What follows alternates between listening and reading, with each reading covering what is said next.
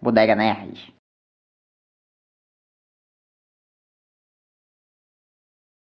Bom dia, boa tarde, boa noite, boa madrugada. Eu sou o Felipe Marciano. E eu sou o Hugo Estamos começando mais um Conversa Podcast. Hoje a gente está com um convidado muito especial, que é o Caio Lima, que é produtor cultural, né? E aí a gente vai dar uma conversadinha com ele. A gente só vai falar um pouquinho sobre os oferecimentos, né? Oferecimento da Nebulosa Ômega Produções. Mexe todo tipo de multimídia, imagem, áudio, Isso. vídeo, Se tudo. você Os quiser fazer é, podcast também, pra não ficar só na gente também, né? Isso. quiser produzir qualquer tipo de vídeo, é só falar com, com eles lá no Instagram, vai estar passando aí. Vai estar na descrição, né? Isso mesmo. E agradecer mais os nossos apoiadores, Bodega Nerd, Trapear, o A Terminais, que, que tem todo o seu trabalho aí. Todos os Instagrams vão estar lá e vocês vão com certeza seguir. Na descrição tem todos eles. Então, Ah, e eu vou começar a pedir já o like já de início, né? Porque eu peço. lá. É, deixa o like, quem não for inscrito se inscreve no canal e deixa o, aperta o sininho pra ficar recebendo e compartilha já logo. Porque podcast é grande e às vezes você esquece, né? E comenta aí também pra gente ter um feedback aí Isso, vocês. que comenta é aí, importante. manda um oi, aí o primeiro a comentar, que tudo Gostei, isso aí é manda aí. Isso mesmo, mas vamos começar, que eu queria que o Caio falasse um pouco sobre Breve ele, Introduction. é, sobre a- o trabalho dele, o que que... E, o- e sobre a data de hoje, né, que tá saindo o episódio, né, falar um pouco. Pode começar. Então, gente, eu sou o Caio Lima, eu sou produtor cultural, trabalho aqui na cidade de Camusim atualmente, mas o meu trabalho também é nacional, eu faço bastante, bastante coisas voltadas para arte e cultura e também promovendo a saúde e várias funções da questão da proteção de pessoas trans. Hoje, atualmente, eu sou vice-presidente da União Nacional LGBTQIA+, a Rebraca, onde vocês podem estar conferindo, arroba Rebraca, e também trabalho com várias outras coisas voltadas para pessoas trans e também para pessoas em gerais, independentemente, todos nós somos pessoas, né? É o que algumas pessoas dizem e esquecem, né? Quando às vezes as pessoas falam sobre todos nós somos pessoas, mas esquecem que nós, pessoas trans, somos as pessoas mais invisibilizadas da sociedade. Né? Então, hoje o tema, né, a gente vai falar sobre a visibilidade trans, é um momento especial, dia 29 de janeiro, principalmente para a cidade de Camusim, que se reinventa a cada ano que passa, a cada estação. Nós nos reinventamos enquanto pessoas e enquanto sociedade aqui na cidade de Camusim. Sim. A gente queria é, começar a entender como foi que tu começou com esse trabalho é, cultural, como foi que tu começou, quando Quando foi. com os projetos. É, né? quando foi, tipo, que ano foi que tu começou, como foi que nasceu essa ideia assim no teu coração, tua cabeça, ah, eu vou começar a trabalhar com cultura. Então, é, para quem me conhece, o meu pai é músico, o meu irmão é artista plástico. Então, eu venho de uma família já que a arte reverbera. Então, eu acho que desde quando eu nasci, né? Eu acho que já começa ali nos meados dos quatro anos de idade, quando eu pego o microfone pela primeira vez para cantar, começo a tocar é, o meu primeiro instrumento aos seis anos de idade e, come e começo realmente a colocar a arte em prática a partir dos 11 anos de idade, né?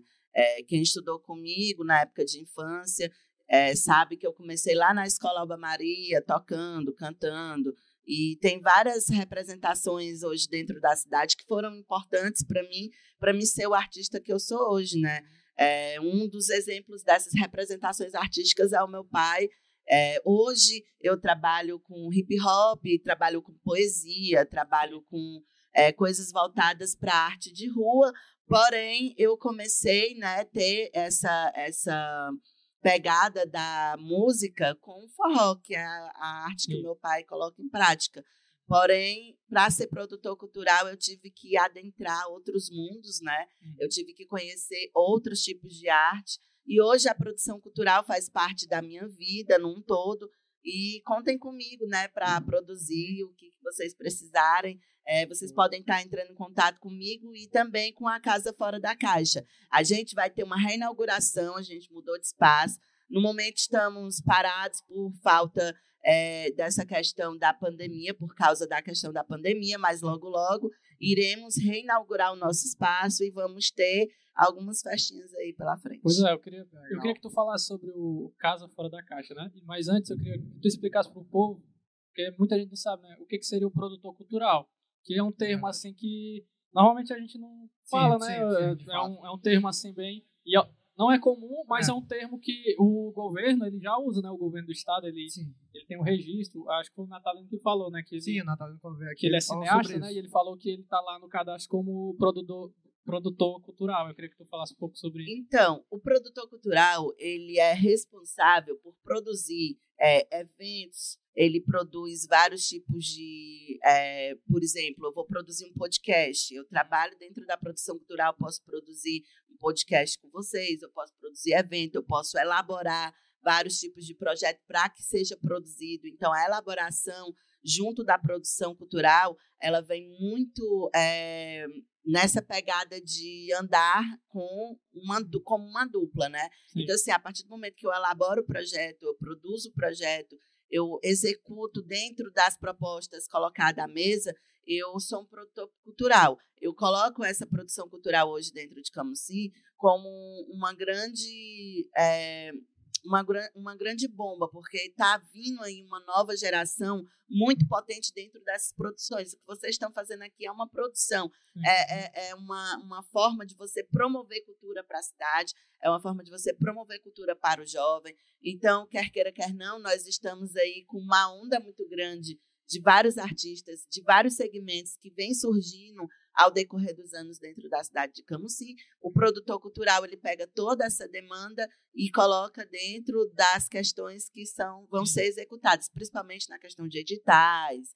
na questão de promoção, por exemplo, da própria Secretaria de Cultura, que ela oferecer para a cidade, nós vamos estar ali ajudando para produzir, para colocar o jovem né, em evidência, a produção cultural como um todo. Aí já fala um pouco do. do falar sobre ele Uhum, continuar, né? é, pronto, show. Falando um pouco do, do Casa Fora da Caixa, né? Então, a casa é exatamente um espaço onde nós iremos executar esses projetos, onde nós iremos executar é, essas ideias né, que a gente vem criando.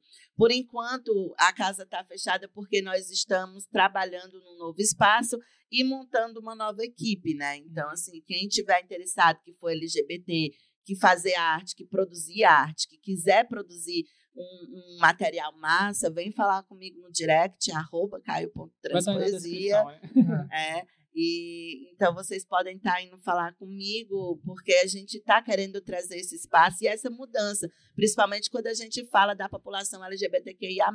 Se a gente quer falar de visibilidade, e 29 hoje é o dia da visibilidade trans, nada melhor do que a gente falar sobre a visibilidade com acessibilidade. E é o que a Casa Fora da Caixa quer trazer. Saia fora da caixa, saia do padrão, saia do sistema. O sistema não me aprisiona e não vai aprisionar vocês. Massa, massa. Eu, é, eu queria saber o que é, no caso, a transpoesia. Eu acredito que tem pessoas também que não sabem. E poesia é um assunto que eu gosto muito, eu faço poesias. Então é um assunto É, que eu fiquei é um bem curioso. É, eu sou um poeta, vou até colocar aí depois aí pra vocês verem. Mas eu fiquei bem curioso e eu queria saber mais. Então, o Transpoesia começou como uma pequena série no Instagram para poder falar sobre a mudança da minha voz. Então, eu comecei a fazer poesias falando sobre a minha vivência, sobre a minha militância, sobre um corpo preto, transgordo, pobre, periférico na sociedade, como esse corpo e como essa corpa ela evoluiu até aqui para ser o Caio, para ser o Transpoesia. E deu muito sucesso, né? A gente, eu, eu fiz aí várias turnês em vários palcos, participei com vários artistas, é, como Bicharte, como Novíssimo Edgar, como abri o show da Mulamba, é, eu Nossa. cobri o show do. é, agora me fugiu, é, do Projota. Então, vários outros artistas que vêm aí na minha caminhada, né? E daí deu muito certo e veio a pandemia e pá, deu tudo errado, mas deu certo e continua dando certo, porque a pandemia não para um artista. Então eu trabalho com poesia, eu faço poesia de rua, resistência, que foi onde o hip hop adentrou muito mais forte na minha vida. Legal. E, e no caso, a Vida Rima tem parceria com vocês, né? Também? A Vida Rima é uma grande amiga, né? A gente já trabalha aí, tem aí a, a Batalha da Maré, que eu Sim. participo, né? Uhum. Não, não a parceria, mas eu sou convidado a Sempre estar vai, né? Sempre né? lá, Tem fazendo no poesia. Também, né? É, tem É, meu, na né? Batalha da Maré tem aí um um videozinho de um pedaço de uma poesia minha, se vocês quiserem conferir. Eu, eu assisti. Vida Rima é uma grande amiga, na realidade. É uma pessoa assim que tá comigo na minha vida pra Abençoada, né? tudo. É, já lançou o episódio, quem quiser assistir já tá lá. Já assistam aí. E eu tenho positividade, positividade Ela é muito, boa. simpática, né? Sério. Tipo, é, ela tem É. uma presença É, assim, tipo- muito. deixa a gente. Deixa a gente feliz. Mas, porra, minha amiga, né? não tem como, né? nós, nós somos fechação. é- e é muito importante, assim, eu tô muito feliz, né, dessa semana ter essa sequência de pessoas LGBTQIA aqui, Aham. porque mostra a nossa força e a nossa potência. Mostra que somos capazes de tomarmos Camusim para nós de uma forma positiva, né? Que a gente mostra até onde nós conseguimos chegar com a nossa arte, com a nossa cultura, com a arte de rua, com o hip hop, com a rima, com a poesia de rua, né? Que é o slam, para quem não sabe. E nessa caminhada aí tua, qual tu julga ter sido o maior obstáculo? Preconceito. O preconceito de si, Quando né? a gente fala sobre obstáculos, na realidade, o preconceito em si, ele é o maior obstáculo da vida de um LGBTQIA+. E quando a gente fala de obstáculo LGBTQIA+, a gente colocar o trans em evidência nesse momento é muito importante, principalmente quando a gente fala dessa data tão importante. É, o Brasil é o país que mais mata pessoas trans, né? Infelizmente, a gente ainda não saiu dessa estatística. Camusim tem estatísticas horríveis de assassinatos trans, como Keron é, e várias outras meninas, como a Luane. Então, imagina só as meninas trans que não foram colocadas em pauta, esses assassinatos que não foram colocados na mídia, né? Então, assim, quando a gente fa- fala de visibilidade trans, quando a gente fala de toda esse, essa questão, é importante a gente falar também da invisibilidade que causa na nossa sociedade. E o que a gente quer é realmente que nós, entram, nós possamos entrar em evidência de uma forma Uhum. positiva. E tem um político assim que presta suporte a vocês? tá É um, vocês? alguém que esteja na mão. Não. política? Ainda, ainda não, não chegaram até nós nenhum tipo de suporte, né? Mas aqui na cidade tem vários né, grupos que se reúnem para poder é, falar sobre a visibilidade LGBTQIA+. Um desses grupos, por exemplo, é o ALCA, né? O ALCA Camusim, Uhum. e tem vários outros também, né? Como a Astrac Camusim. É, esses dois são os que eu conheço aqui na cidade. Porém, é, eu trabalho de uma forma ainda solo. Né? Eu trabalho dessa forma solo, porque eu trabalho voltado para a cultura. E quando eu falo de cultura, eu não estou falando de cultura LGBTQIA, mas estou falando da cultura em geral. Eu não sou só um corpo, uma corpa trans em evidência. Eu sou um homem como qualquer outro homem. E eu trabalho com uma cultura em geral. Eu trabalho com todas as pessoas, todos, né? Com o respeito que nos, nos é dado. Eu sou colocado como é, o próprio a falar. É, quem quer respeito, respeite, né? Então, assim, eu trabalho com todos nós, com todos nós, para que a cultura seja a evidência, né? Não, Uhum. não que a minha corpa trans não seja importante, porque se não fosse, não estaria aqui falando sobre o Dia da Visibilidade Trans. Aquele Mas respeito, né? A questão do respeito, né? Que todos nós possamos estar em comunhão. Você acha que a secretaria, assim, a Secretaria de Cultura, ela devia se fazer mais presente nesse meio LGBTQIA+. Eu acredito que estamos em tempo de renovação e que a Secretaria de Cultura pode é, estar conosco, sim, como ela está é, caminhando. E eu acredito muito nesse posicionamento no qual nós somos importantes de estarmos também presentes, de irmos atrás, de estarmos lá na cultura, porque é, como a gente fala, a cultura é nossa. Então, assim, é, enquanto não tiver o contra é, eu acredito que se a porta está aberta para mim, está aberta para todos. Você aceita uma água? Aceito. Né?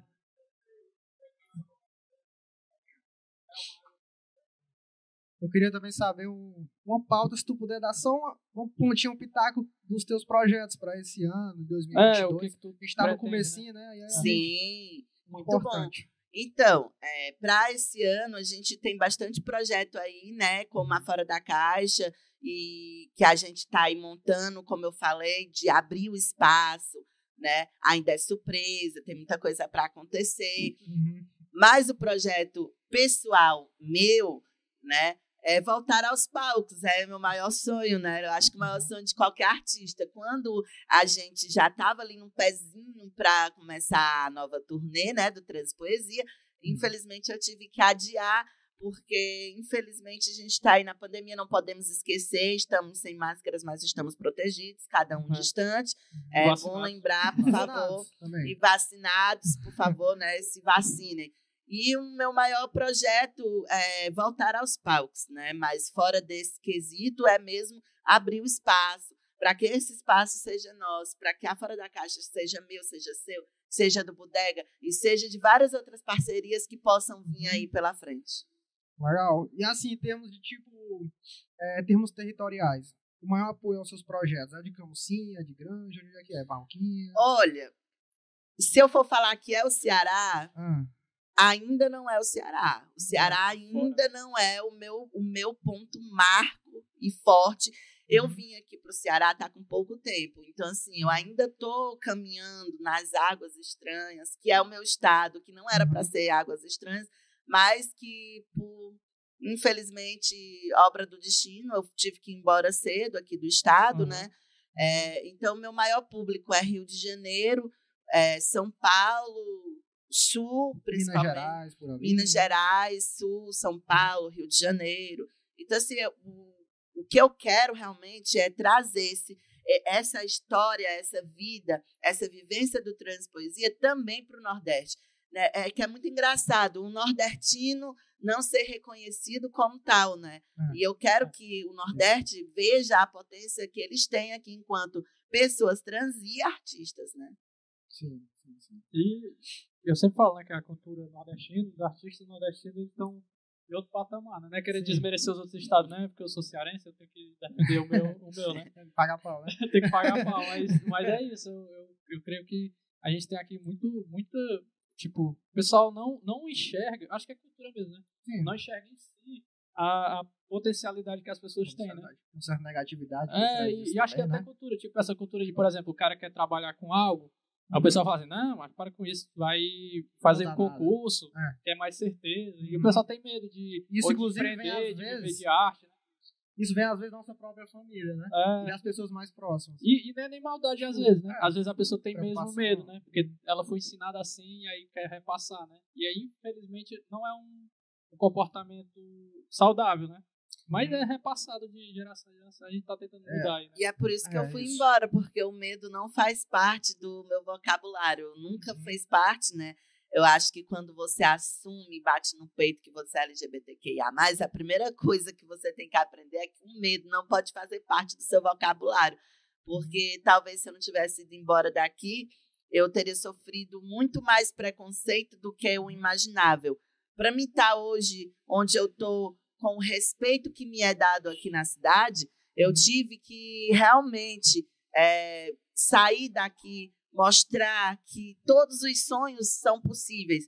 Porque quando eu volto transicionado e eu consigo fazer um grande feito aqui na cidade, que é a mudança do meu nome, com respeito, com o respeito de todos os funcionários do cartório, desde a atendente, que é minha grande amiga Amanda, Nossa até todos os funcionários do cartório, eu vejo o quanto a cidade de Camusim mudou. E quando eu chego no posto de saúde e a saúde, é, o sistema de saúde camusinense me abraça como um todo e me dá o direito, por exemplo, de fazer a minha transição seguro com um médico, com, com uma capacidade de, de, de abraçar a minha causa, eu digo assim, porra, eu, eu não preciso sair da minha cidade. Uhum. Há, há 15, 20 anos atrás, eu tive que sair da minha cidade porque se eu quisesse correr atrás dos meus sonhos, eu não teria esse suporte que eu tive hoje uhum. ao voltar para minha cidade, transicionado, cirurgiado. Então, eu sou um homem trans fora de todos os padrões da realidade do próprio Ceará. Uhum. Porque se você for falar de tamanho de Ceará, de tamanho da, da, dessa questão da população trans, você não tem muitos homens trans cirurgiados, você não tem um suporte de saúde que te dê a hormonização correta, principalmente quando a gente fala nessa abrangência, é um único ambulatório do Ceará em Fortaleza. E eu tenho uma sorte imensa do sistema público de saúde camusinense me dar esse suporte sem eu ter que precisar de sair da minha cidade natal. Era até o que eu ia te perguntar, era em relação a o que que tu atribui, porque o governo aparentemente há muito tempo ele, ele tem ele tem uma visão mais da esquerda do que da direita, né? Aqui no Ceará, pelo menos. O, os governantes eles têm essa pauta mais da esquerda. Por que que, que tu, tu atribui por que não acontecer essa, essa luta? Tu acha que? A luta acontece. Não, a luta né? não. O, o, é eu A falei, mudança. errado, a mudança. É porque é o seguinte, infelizmente a gente vive em um país que passa por hum, aprovações e desaprovações no Muita governo, burocratização. muita né? burocratização e infelizmente a gente caminha a passo de galoche. Então assim, o que que acontece? Na realidade, é, eu acho que nós é como se tivesse parado no tempo, mas existe uma luta e existe um, um, um sonho, né? E eu atribuo muito essa luta, esse sonho, por exemplo, de você caminhar é, é, pensando em, em- em- é, principalmente quando você vai falar de guerra, você Uhum. tem que con- con- é, conquistar pequenos espaços. Você está falando de guerra, você está falando de guerra de saberes, você está falando de genialidade da sociedade como uma construção. Então, se você é uma pessoa que vive do pró ou do contra, você vai ter que saber jogar xadrez. Você, enquanto sociedade, você é um corpo que pertence a um xadrez. Como que você vai é, colocar a sua próxima peça? Você, para conquistar um terreno por um todo, você precisa ir de pedacinho em pedacinho. Quando você vê, você tem ganhado tudo. Então, assim, eu comecei por Camusim. Nada me impede de conquistar Granja, conquistar Barroquinha, consequentemente o estado do Ceará inteiro. Esse é o objetivo, né? Como? Esse é o objetivo, né? E esse é o objetivo. Eu acho que o maior jogador é o que joga calado. Então, vamos jogando e É. vamos ganhando espaço, porque a guerra nem. Eu acho que nem começou, para falar a verdade. Pode estar começando agora que eu estou falando. E é engraçado, né? Porque ah, se a gente for parar pra pensar, a gente tem uma falsa impressão de que as coisas elas são fixas, né? É, de Que fato. tipo, que tudo já tá. é, que a sociedade ela já toda, tá toda certinha, mas não. A gente tá num processo de mudança direto. Tem Uhum. luta de um lado, tem luta de outro, e tá acontecendo e vai acontecer pro resto da vida, não nós s- somos seres é. humanos, né? E às vezes também a gente não sabe porque não tem como de acompanhar tudo, né? É, São muitas mudanças muito- pra gente se adaptar é a tudo luta, isso, é uma bagunça, né? Tipo, Isso. É porque a gente tá- os quando a gente diários, é um né? seres humanos, o ser Sim. humano é o bicho mais complicado que existe, sim, né? realmente. Pra gente mudar, pra gente é, perceber, começar a se, é, a se modificar, eu não sei, metamorfosear, né? Uhum. É, é Eu prefiro ser essa metamorfose ambulante.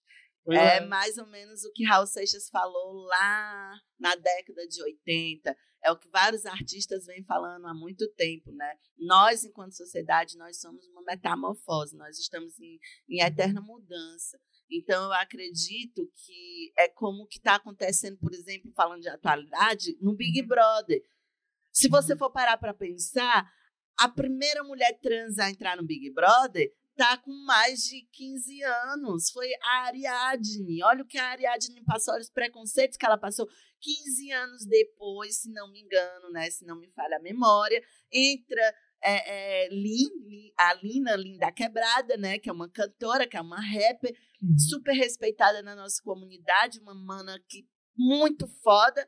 Aí chega lá no Big Brother, é, é chamada de ele mesmo, tem ela tatuada na testa. Então, se imagina se a Lina, a, a Lina, ser humano, a Lin, cantora, passa por isso, quantos artistas trans, quantas pessoas trans que não são artistas fora da comunidade artística, quantas pessoas trans comuns não passam por isso todo santo dia. Todo santo dia é preconceito, todo santo dia uma pessoa trans morre, todo santo dia um homem trans se suicida, é suicidado pelo sistema, não se suicida. É importante falar que muitas pessoas trans, homens trans, principalmente a maior taxa de suicídio entre pessoas trans é na comunidade transmasculina, se suicida porque é suicidado pelo sistema. Muitas mulheres trans se suicidam, mas a maioria e a taxa maior de morte é por mulheres trans no Brasil. Ou seja, o Brasil nunca vai, nunca, nunca diga nunca, mas é muito difícil e a gente está lutando muito porque a gente saia dessa estatística, né? Eu não vou falar nunca, mas eu acredito que nós podemos mudar de alguma forma né? essa estatística que o Brasil é o país que mais mata pessoas trans. Nós podemos ser o país que mais acolhe pessoas trans. E eu acredito muito nisso, né?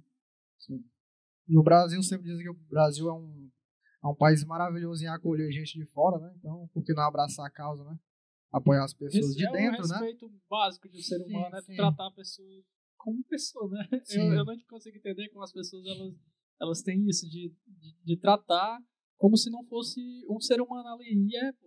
Todo Sim. mundo é um, é um ser humano. Não tem isso Uhum. de ser. Só porque é diferente, você vai tratar de Verdade. uma forma desrespeitosa ou- e, e chegar até esse nível de matar uma pessoa. Porque isso é, é isso que não entra na minha cabeça. Eu, não, eu nunca acho uma justificativa de matar alguém, a não ser que aquela pessoa tá tentando lhe matar. Eu não vejo justificativa você matar alguém. defesa, É, né? se a pessoa tá tentando lhe matar, você tem. É. Você mata ali na hora, tudo bem, mas qual é a outra justificativa que existe? Me diga outra justificativa para matar um, um ser humano. O mais ruim que ele seja. Entendeu? O Eu não ódio. consigo No caso do, do estado de necessidade, você tá na ilha, né? Também tem essa. Aí, pra É sobreviver, tem, né? Não, é- É, a Eles partir- acham que a justificativa é o ódio, né? Eles acham que a justificativa é o preconceito. É, agora, quando eu estava saindo de casa, uma das matérias que eu li é que uma menina trans foi assassinada em Timon, no Maranhão, agora, recentemente. Ela foi encontrada, né? Ela foi assassinada. Então, isso é muito triste. Ele- Eles usam, eles usam do preconceito, do ódio, e muitas vezes é, da fé deles, da palavra de Deus, né? Uhum. Que não, a gente sabe que não é a palavra de Deus, Uhum. infelizmente, para poder justificar o, o ódio, o ódio gratuito, né? Eles usam isso como tipo um combustível, né? Combustível. A justificativa, né? É tipo, todo ser humano, quando você faz uma coisa errada, você percebe aí em casa.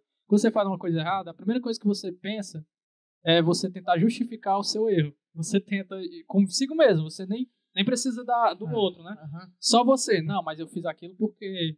Ah, porque isso me levou a isso. Não, mas eu fiz isso porque tava. Aconteceu isso, então eu tenho direito de ter feito isso e tal. Porque aquela E- pessoa é ruim, então por isso É, né? Pois é, É, todo mundo tenta sim. justificar os erros que, pô, é injustificável. Colocar etiquetas em coisas que são incabíveis, basicamente, né? E essa coisa aí de. Até você falou, né, da palavra de Deus, faz o menor sentido, né? Porque um dos mandamentos é não matarás. Sim. É, o mais, é um dos mais básicos. básicos É. E as pessoas vão lá e matam. E não tem justificativa nenhuma. Não tem, não tem, não existe. É, eu, eu tô pra entender. Eu até estu, eu estudo psicologia, né? Eu tô no nono período de psicologia, já tô quase terminando. Uhum. E até agora eu não consigo entender como um ser humano ele, ele consegue, na cabeça dele, tentar justificar odiar outra pessoa. Eu ainda não consigo entender. Tipo, o ódio de. O ódio mortal, né? Porque não se mata só tirando a vida. Se Uhum. mata de outras formas também. Excluindo. Assassinato psicológico. É, assassinando Exatamente. psicologicamente, excluindo a pessoa do. Só porque ela é diferente. Tudo isso aí é, é assassinato. E aí eu não consigo entender como é que o ser humano. Eu que, que estudo o ser humano, eu não consigo entender como o ser humano consegue chegar aí. E não só tu, muitos psicólogos também formados. Eu tudo mais, também. Com anos e anos, não tem como. É Tipo, porque não tem uma. é um poder existe- de distorção muito grande. Eles É. distorcem as coisas a favor deles É, mesmos, favor entendeu? dele. É como se fosse um egoísmo humano. É, Hoje em mas- dia, na psicologia, é, não se trata mais a sociopatia, ela não existe. Ela foi colocada no mesmo é, grupo dos psicopatas, né? Coloca em né? geral. Uhum. É, porque antigamente se falava sobre, sobre sociopatia. Hoje a sociopatia ela é tratada na psicologia também nesse termo é, do psicopata. Então eu acredito que muitas pessoas que fazem esse tipo de tortura psicológica, que colocam isso em, em evidência quando você fala, no- principalmente quando você vai olhar o perfil Uhum. daquela pessoa, ela está assassinando a pessoa psicologicamente com as ações dela, Sim. né, de preconceito, de ódio Uhum. gratuito e de várias outras ações que são acostumadas a ser colocadas na sociedade como normais. Se você fosse, tipo, designar um tipo de grupo que mais comete crimes contra é, pessoas do da LGBTQIA+, né? Qual tipo de grupo você designaria? Você acha que vem da família, mais esses casos de crimes? Ou vem de um grupo X, grupo político tal, grupo tal?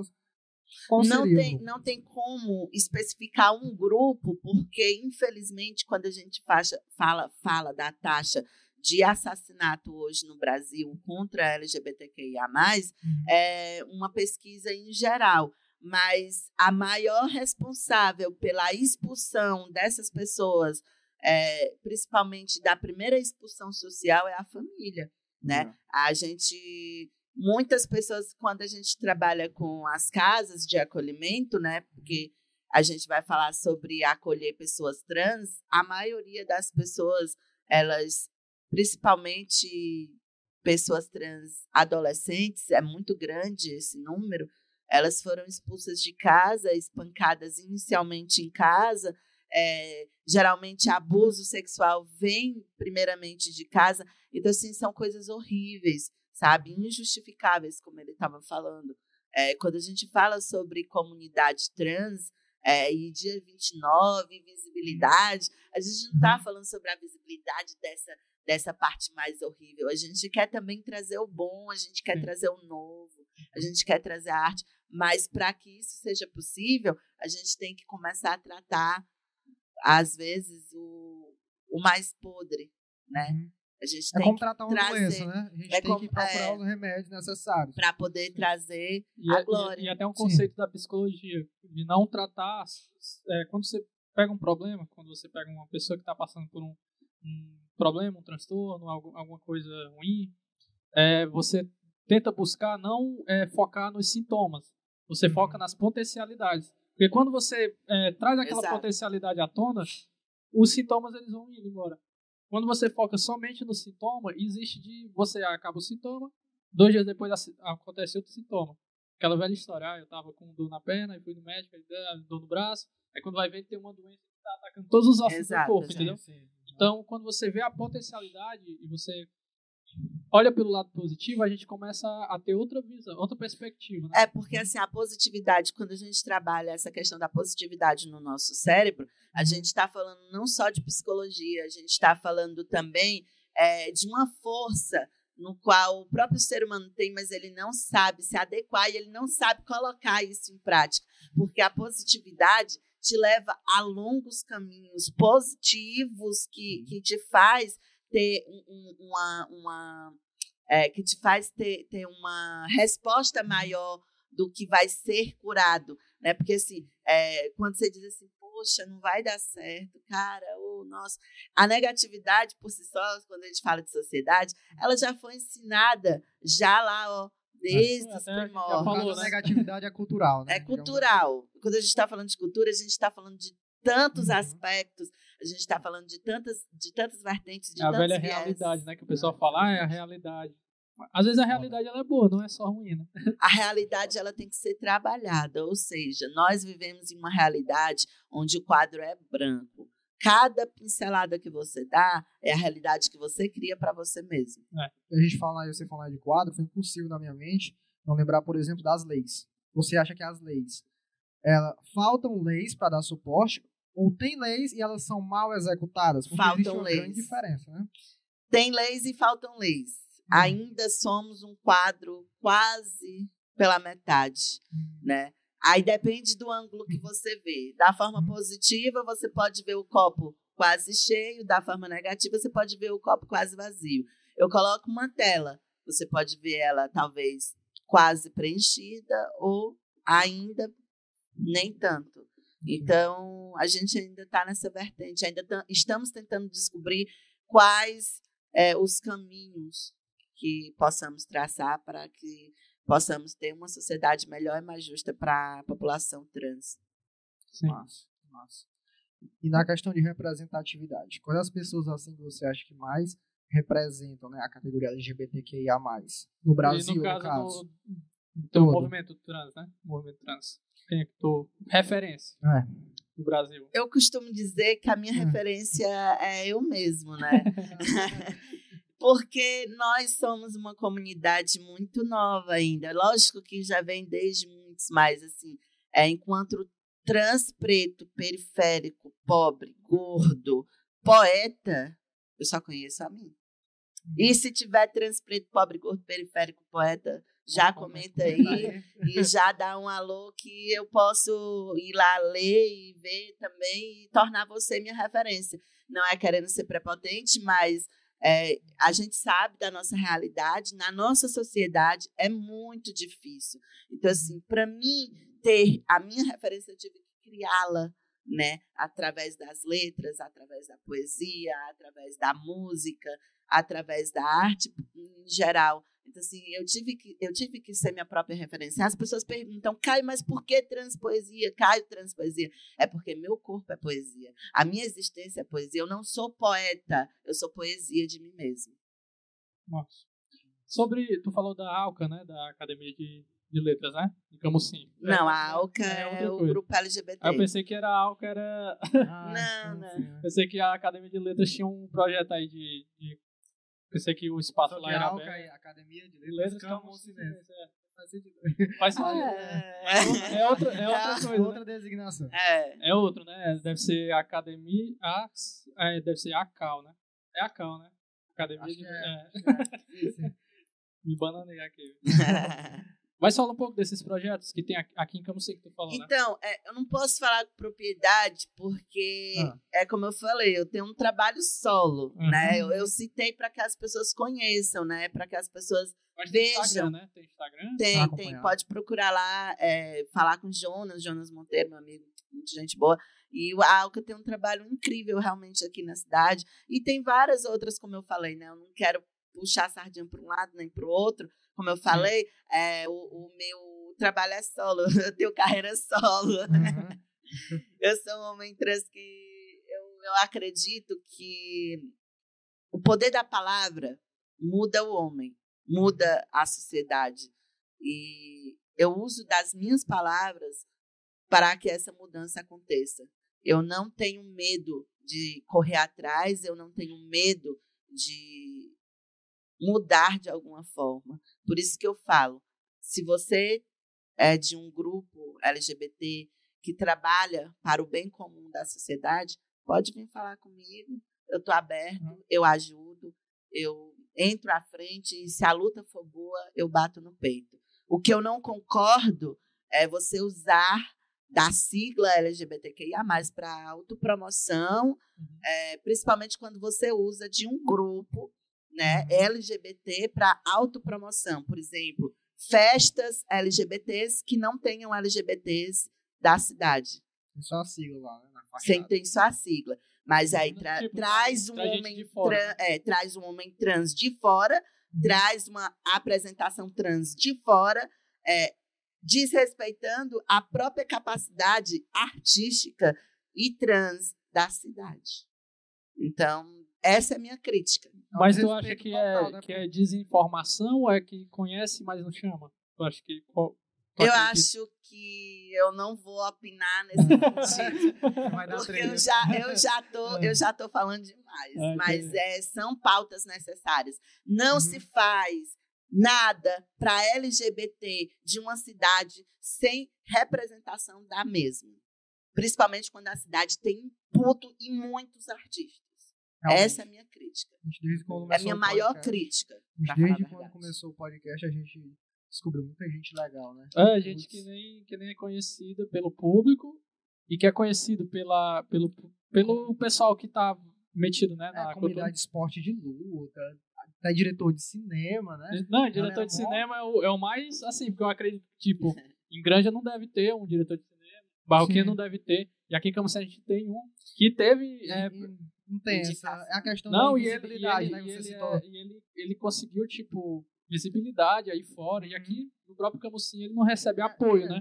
É, pois é, por né? exemplo, tem um homem trans que é um amigo meu, Lui, Uhum. ele saiu aí nas indicações do Diário do Nordeste como um dos homens trans artistas. Aham. Então, assim, é, e aí as pessoas veem, nossa, Caio, quem é esse menino trans de Camusim? É Aí ele é engraçado. de Camusim, Ele é de Camusim, E- E né? a, E teve e a essa mídia ajudou nessa né? divulgação e tudo aqui em mais. Camusim nada, Teve, né? teve uma publicação em Teve, algum né? dos blogs aqui da Uhum. cidade, Ah, né? legal. E aí foi assim que as pessoas conheceram ele. Então eu acho engraçado que nós precisamos ir para fora para ter reconhecimento dentro da cidade. É. Porque quando estamos aqui, ninguém chama um homem trans para tocar em um barzinho, ninguém chama um homem trans para produzir o seu evento, ninguém chama um homem trans para produzir a sua festa, ninguém chama um homem trans para produzir a sua banda. Uhum. Então, ou as mulheres trans, Aham. voltando para o público feminino. Ou seja, é muito legal você falar, nossa, ele é de Camusim, ele é Natal de Camusim. Mas quando essa pessoa estava aqui, o que, o que que a cidade fez? Pois é, e tipo, o próprio empoderamento, né? Tipo, buscar também, né? Porque, assim, às vezes eu enxergo... Isso vale para as empresas. Viu, Pois é, gente? às vezes eu enxergo que também existe o medo, né? De tipo, ah, eu não vou pedir porque eu não vou me propor porque não vão me aceitar. E às vezes é o empoderamento de ir lá, e aí não aceitou, porra, então eu vou te falar. Entendeu? Até, Eu vou acontece fazer melhor. É, pois é, vou, vou dar a volta por cima, mas às vezes as pessoas têm medo, às vezes, de. Tipo, se a gente começasse a só atrás de apoiador e não conseguisse, né? A gente Uhum. ficasse com esse medo, será que eu vou atrás do, do fulano pra pedir apoio? Será que eu. Será que eu. Você acha que as pessoas assim não chamam mesmo porque tem medo de é, ter a visão de algumas pessoas que eles estão fazendo uma autopromoção, digamos Na assim, em cima da realidade, é porque a sociedade camusinense ainda vive muito em torno do preconceito, né? retrógrado, né? Engraçado. E é retrógrado e tem, demais. E tem pessoas no ciclo de amizade da pessoa que, que é da causa e que é, é um preconceito, um preconceito muito É um a ver, né? preconceito, às É vezes, até né? da própria comunidade LGBT, infelizmente. É, a gente vive uma sociedade, cara, que precisa de mais conhecimento. É por isso que esse EP é importante, é por isso que se juntar é importante, é por isso que falar é importante. Ter uma voz na cidade que fale é importante. É importante ter uma voz que grite. E eu não tenho medo de ser essa voz, eu não tenho medo de, de ir atrás, eu não tenho medo de expor minhas opiniões. Não tenho. Não tinha nenhum. Nenhum vereador já se candidatou com, com pauta para LGBT. Para pessoas trans, não. E LGBTQIA, eu não sei, porque, como eu falei, eu estava fora da Hum. cidade, né? Tu, Uhum. tu conhece algum? Não, pior que eu não conheço, não. Municipal, Também, não. também não conheço. Mas não, se assim, tiver- não, não, não elegi, elegido, mas que entrou Ah. na Hum, campanha. Mas se tiver, gente, Câmara também tem entra em o- Na contato. né? Câmara tem o Jean Willis, né? Que eles fazem uns projetos assim. O Jean, Que é e- federal, no caso. o, o Jean, gente, é um caso muito sério. Ah. Ele foi, ele foi ele foi para fora do país porque na campanha né, do nosso digníssimo, para não dizer o contrário, é, ele foi ameaçado de morte. Então, Jean Williams ele abdicou do seu cargo e essa é clara e evidente a cultura brasileira que a gente está vivendo hoje, né? É, me- é é medonho falar, mas ainda assim existe a né? vivência de uma é, a vivência de uma eu tô com, a com pandemia na cabeça mas não é isso a vivência é, que em 1964 ditadura. Ah, a sim. vivência de uma ditadura olha eu sei Ah. as datas e esqueci o nome porque estava com pandemia a gente tá Acontece. né com pandemia na cabeça e a gente ainda está em uma ditadura né infelizmente E assim, você segue um viés cultural, certo? Seu caminho é cultural. Você já pensou em dobrar pro, pro viés político para poder ter, digamos assim, um, um poder maior de expansão? Porque, querendo ou não, você é mais bem visto quando você é um político, né? O seu poder ali legislativo e tudo mais. Olá, olá, volte 333, Caio Lima. Não, brincadeira. não, gente, olha, se for preciso, né, eu posso entrar, não, não tô negando não. Inclusive aí, quem tiver aí, quiser me chamar pra parceria política, tô brincando, tô brincando, tô brincando. Pois é é. isso. É, e eu acho que se se as eleições é só Esse ano, né? esse ano? Não, as eleições de pra grado- prefeito? Ah, vereador 24. 24. Eu tô pensando em Camusim aqui, eu não tô pensando em Brasil, não. Gente tá pensando nessa É, realidade aqui. 2024. tipo, quem tá lá poderia, né, aceitar um pouco as causas. Porque aceita algumas causas que, que não. Porque já que não pode mudar, né? Tá na, na época de eleição, a gente tem que correr atrás, dos que estão lá, sim, né? sim, de Os que estão abertos, que dizem estar abertos a. E tem muita A gente que causa. ajuda, né? Eu, eu, eu, eu não sou assim muito ligado em política, não gosto, tipo.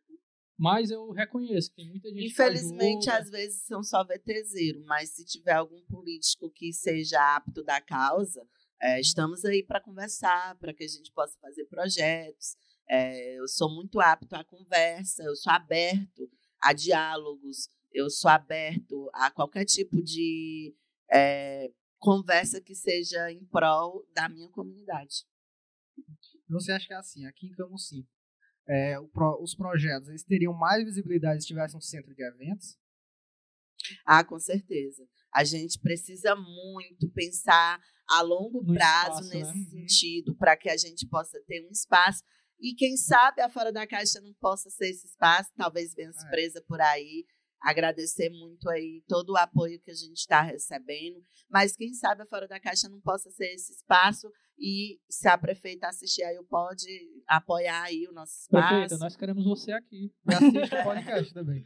apoia aí o nosso espaço para que a gente possa fazer da cultura de Camusim uma cultura reconhecida nacionalmente. E eu sei que a gente é capaz, olha a potencialidade que essa cidade tem. Massa, massa. E nas escolas, assim, você acha que falta um pouco mais de. é, como eu posso dizer? Ah, divulgar um pouco mais sobre como funciona o LGBTQIA, porque tem criança que não sabe, né? Coisa assim. O que você pensa sobre isso, sobre as crianças? Você acha que tem uma idade mínima para poder saber? Ou não todos? Eu devem acredito que a vivência, gente, começa em casa.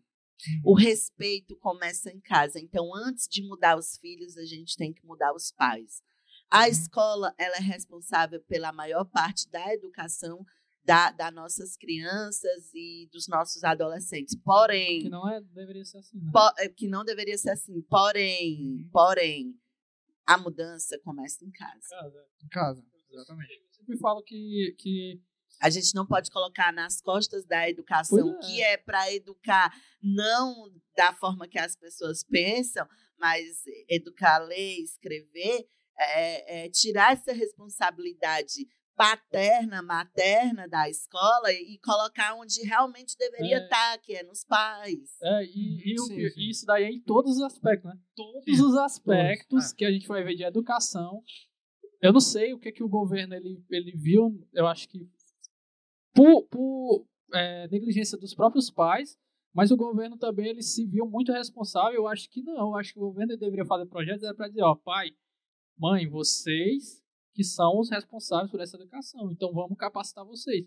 Porque, pô, não adianta nada você chegar lá na escola, aprender uma coisa, chegar em casa, você, todo mundo se outra. respeitando, todo mundo falando besteira. Você leva como referência bem maior o seu Sim. pai, sua mãe, entendeu? Ou outra pessoa que esteja dentro da sua casa, que não é só pai e mãe, né? A Ah, se é meu pai e minha mãe teoria. faz, por que, que a minha professora disse que é para mim não fazer? Pois é. Uhum. Ah, meu avô faz, por que, que eu não, né? Ou, É a, prática, né? A é. prática ensina mais que a teoria, digamos Pois assim. é, a, a, a maior referência da- das crianças inicialmente, dessa educação inicial, é, é Uhum. dentro de casa, né? E o respeito tem que ser aí.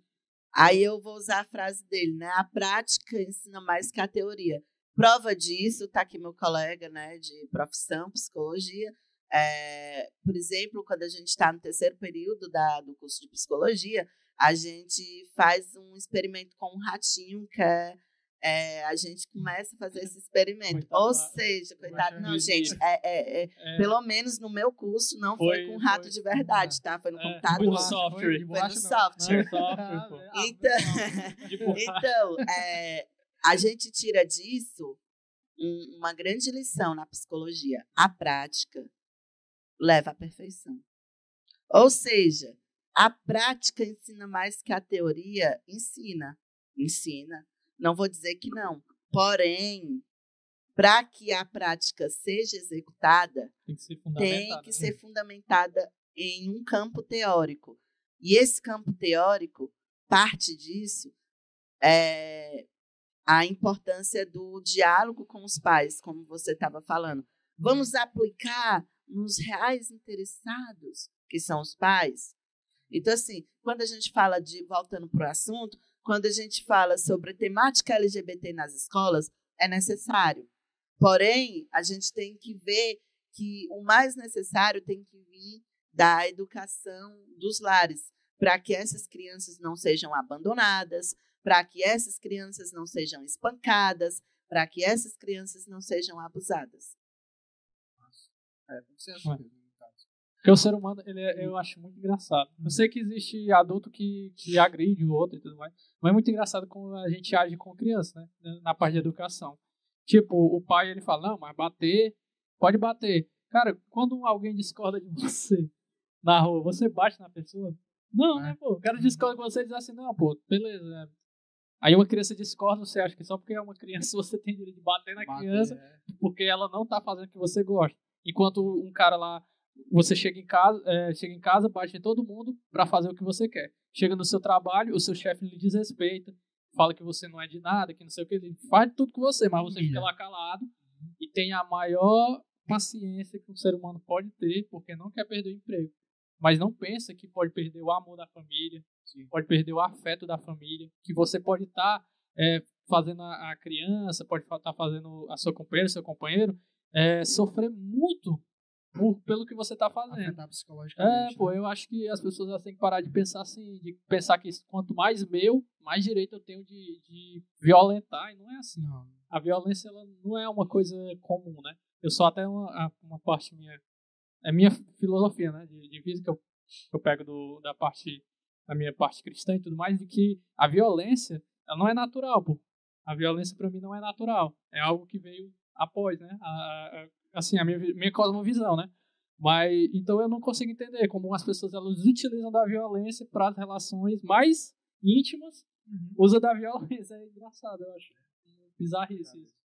E você fez faculdade de psicologia, você concluiu no caso, né? Ou ainda está cursando, concluiu, né? É, não executo, não executo a função, né? No momento, uhum. é, sou produtor cultural, gosto mais de fazer isso, ganho mais com isso. Porém, uso da psicologia para a minha vida, né? A psicologia, ela faz parte da minha vida. Ela não vai deixar de existir dentro de mim. Então, por que não aplicar ela para o bem? Né? Uhum. É, a gente sabe, nós, nós que estamos aí no campo, né, estudando ou não, é, que para executar a função você precisa do CRP, você precisa Sim, da é. carteirinha. É. Uhum. Então, assim, eu não executo, é, tá lá, executo comigo, uhum. né? executo comigo e faço disso a minha experiência de vida e faço disso o meu grande troféu para que eu possa estar tá trabalhando comigo mesmo e talvez, quem sabe, futuramente com a sociedade. Porém, eu gosto mais de trabalhar como produtor cultural. Nessa trajetória assim, na psicologia, no caso, cursando na faculdade, você sofreu alguma forma de preconceito? Nossa, né? demais. Eu processei a faculdade, gente. Processei Caramba. a professora. Professora de psicopatologia, aqui para ah. nós, viu? Eu sei que é segredo. Não citando nomes, tudo bem. Mas como é que foi a situação? Você pode falar um pouco? Ela disse que não ia me chamar pelo meu nome porque hum. ainda não estava nos registros. E aí eu peguei perguntei para ela se eu, se eu poderia dar aula de psicopatologia no lugar dela, porque ela estava patologizando uma pessoa. Ah, é triste. Para quem não entende, patologia é colocada no DCM como doença, é, né? Uhum. Doença de transtornos mentais. Então, assim, é, no nosso DCM hoje, é, foi tirado de patologia a transgeneridade. Antigamente era chamada de transexualismo. O termo sexualismo patologiza a causa. Então, o nome transexualismo era usado como patologicamente, é, como se você ser transexual, patologicamente você seria doente. Então, assim, infelizmente a gente ainda está no DCM-5 para que a gente possa é, usar os remédios, porém, nós saímos da, da parte no qual hoje é DCM-6, né? Acho Nem sei. Já, eu acho que já, ah, já tá no DSM-6, eu né? Então, assim, é, a gente já saiu, né? Uhum. E é essa é a nossa história. Nós éramos patologizados. E uma professora me patologizou, só que, contrapartida, eu sempre fui um aluno muito bom. É, dizer aqui, né, né? Não puxando saco para mim. E daí eu me retirei da sala de aula e fui uhum. atrás dos meus direitos. Ou seja, é, por minha causa, a universidade teve a primeira é, cláusula de direitos é, para pessoas trans terem um nome social aplicado na chamada. Nossa. Então, se eu não tivesse ido atrás, eu não teria conseguido esse direito dentro da universidade no qual eu estudava. Isso faz quanto tempo, mais ou menos? Dois anos, três ah, anos. É recente, mais, né? Não, bem mais que isso. É mais? É porque eu já tô ficando velho. Acho que é uns três, A pandemia, ela é. é. o vácuo, né? É o vácuo. Que a gente é. nem conta mais vácuo, como é. Que nem sei nem quando foi que eu me formei. Eu sei que aconteceu. Cara, eu, tô, a gente tá eu, tô também... eu tô até meio. É, inclusive, é. muitos professores de psicologia se juntaram comigo é, uma professora trans, inclusive, ela se juntou comigo e vários professores e alunos para a gente fazer esse protesto, né? para que a professora fosse responsabilizada. Ou seja, o meu Uhum. poder de fala vai longe, né? O meu poder de fala é, é acreditar que tudo é possível, quando tudo é possível, que os nossos corpos possam se libertar, que isso é possível e que eu posso me libertar do preconceito. Prova disso é importante falar da minha mãe e do meu pai, porque eles são os meus maiores exemplos. Eles deram a volta por cima, me trazendo respeito e dignidade, né? mostrando que tudo é possível. Sim. Um pai e uma mãe de 60, quase já 70 anos, né? O respeito que eles têm por mim é muito lindo. A forma, né? Hoje, eh, ontem eu estava sentado à mesa e o meu pai falou que um vizinho veio falar e me tratou no outro termo. E aí ele falou: é ele, é meu filho. Então isso para mim é muito importante, sabe? Porque peguem para a vida de vocês. Quando vocês têm pai e mãe que respeita, vocês conseguem muito, muito. E você que é pai e que é mãe, vocês vão ganhar muito mais respeitando o filho de vocês do que vocês agredindo e expulsando eles de casa. E temos que valorizar, né, nossos pais. Enquanto estão aqui, porque depois Sim, é complicado. é isso. Eu me emociono Ah. quando eu É, falo. não, é à porque é uma coisa É. muito. É muito importante, é, né, é na muito minha importante, vida. porque até coisas simples, quando a a pessoa, por exemplo, profissão, tem muitos pais que não aceitam a profissão, né? E aí quando a- começam a aceitar e tudo mais, a própria pessoa fica, tipo, numa felicidade enorme, né? Imagina É. uma, uma coisa dessas, né? Tipo, ser aceito dessa forma. É, é uma coisa... É lindo, né? É É. lindo. É, lindo. É porque o amor, o amor das pessoas, ela- eles têm que ser assim. Até Ah. aquela velha história, né? Por mais que você não concorde, amar não, não é questão de concordar, amar é respeitar, né?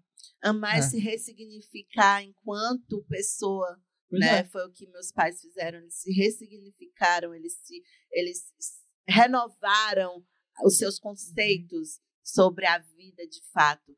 Então, se amar é muito mais do que respeitar, como as pessoas falam assim, ah, não precisa respeitar, precisa respeitar, precisa amar, precisa entender, precisa ressignificar, e mesmo que você não tenha opinião igual à minha, a sua opinião tá errada, porque a sua opinião é preconceito. A partir do momento que a sua opinião se trata sobre uma causa e ela é aplicada de uma forma agressora, mesmo que em pensamento, é preconceito. E esse preconceito não é opinião,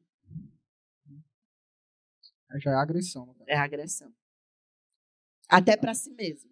Até pra si mesmo. Como que você vai dormir com preconceito dentro de si? Você cultiva o ódio, né? Até mesmo sem saber. Muitas pessoas cultivam ódio sem saber, né? É a nossa Aí tá, sociedade. Caio. Ai, mas a minha religião não permite, Deus não permite. Aonde que tu leu isso? Deus é amor. Poxa, Você acha assim que, tipo. Agora despertou uma curiosidade aqui em mim, né? Você acha que existe uma religião que ela ataca mais o. o... eu Existe, eu, posso, eu vou falar, né?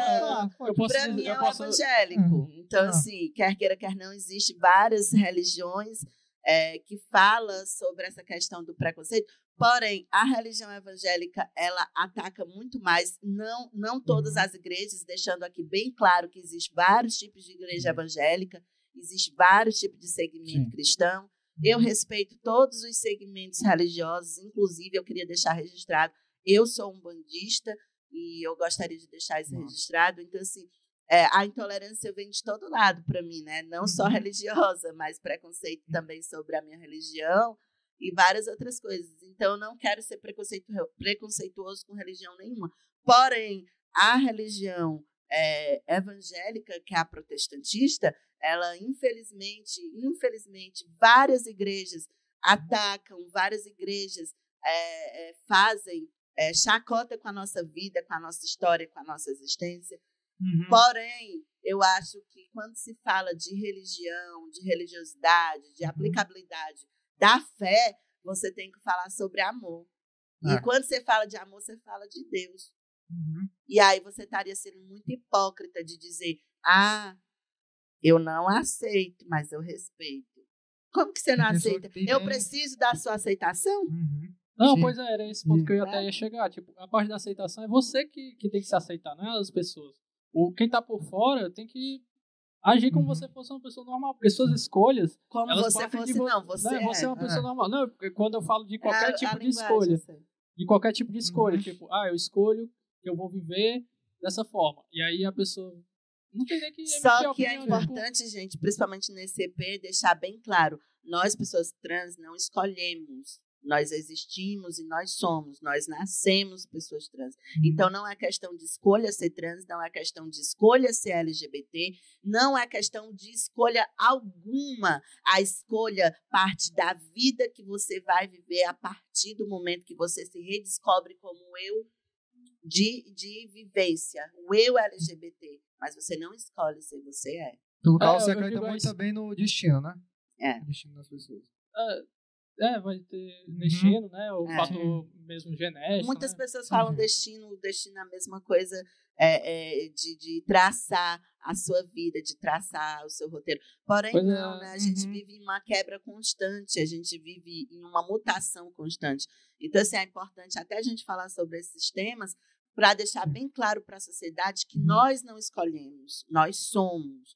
Nós podemos escolher a partir da nossa vida, mas Uhum. nós não podemos escolher quem nós somos. Quem nós somos, nós já somos, nós já nascemos. E aí é que está a diferença. Nós Uhum. aprendemos a se ressignificar no que não foi ensinado para gente. Não, como eu falei um- uma vez, né, numa conversa, não me Uhum. ensinaram a tirar minha barba, não me ensinaram a ser homem, não me ensinaram a ser a pessoa que eu sou hoje. Mas eu me esforcei e eu sou o melhor e a melhor versão de mim. Pois é. É porque eu, eu também não acredito nessa coisa de destino, né? Eu acredito no livre-arbítrio. Todo mundo escolhe Uhum. as coisas. Eu não acredito, tipo, ah, a coisa do destino aconteceu porque Uhum. estava escrito que tinha que acontecer. Não é bem Tava assim, escrito né? nas estrelas. Porque as pessoas elas acham que. É porque quando pensa em destino, vamos ver- pegar pra religião, né?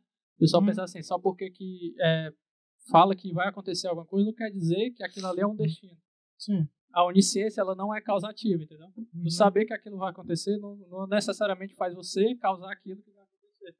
Ou não necessariamente vai acontecer, porque a gente fala sobre caminhos. Aí, se falando sobre escolha, no caso do Uhum. livre-arbítrio, né? Voltando a repetir, eu não escolhi, eu sou, nasci, É, o livre-arbítrio né? é, O livre-arbítrio, voltando para a questão de escolhas, é, você pode escolher vários caminhos. Então, assim, quando você fala de destino, você quebra essa, essa, é, essa, esse, é, esse padrão de escolha, né? Uhum. Quando você escolhe, você não escolhe ser, você escolhe seguir.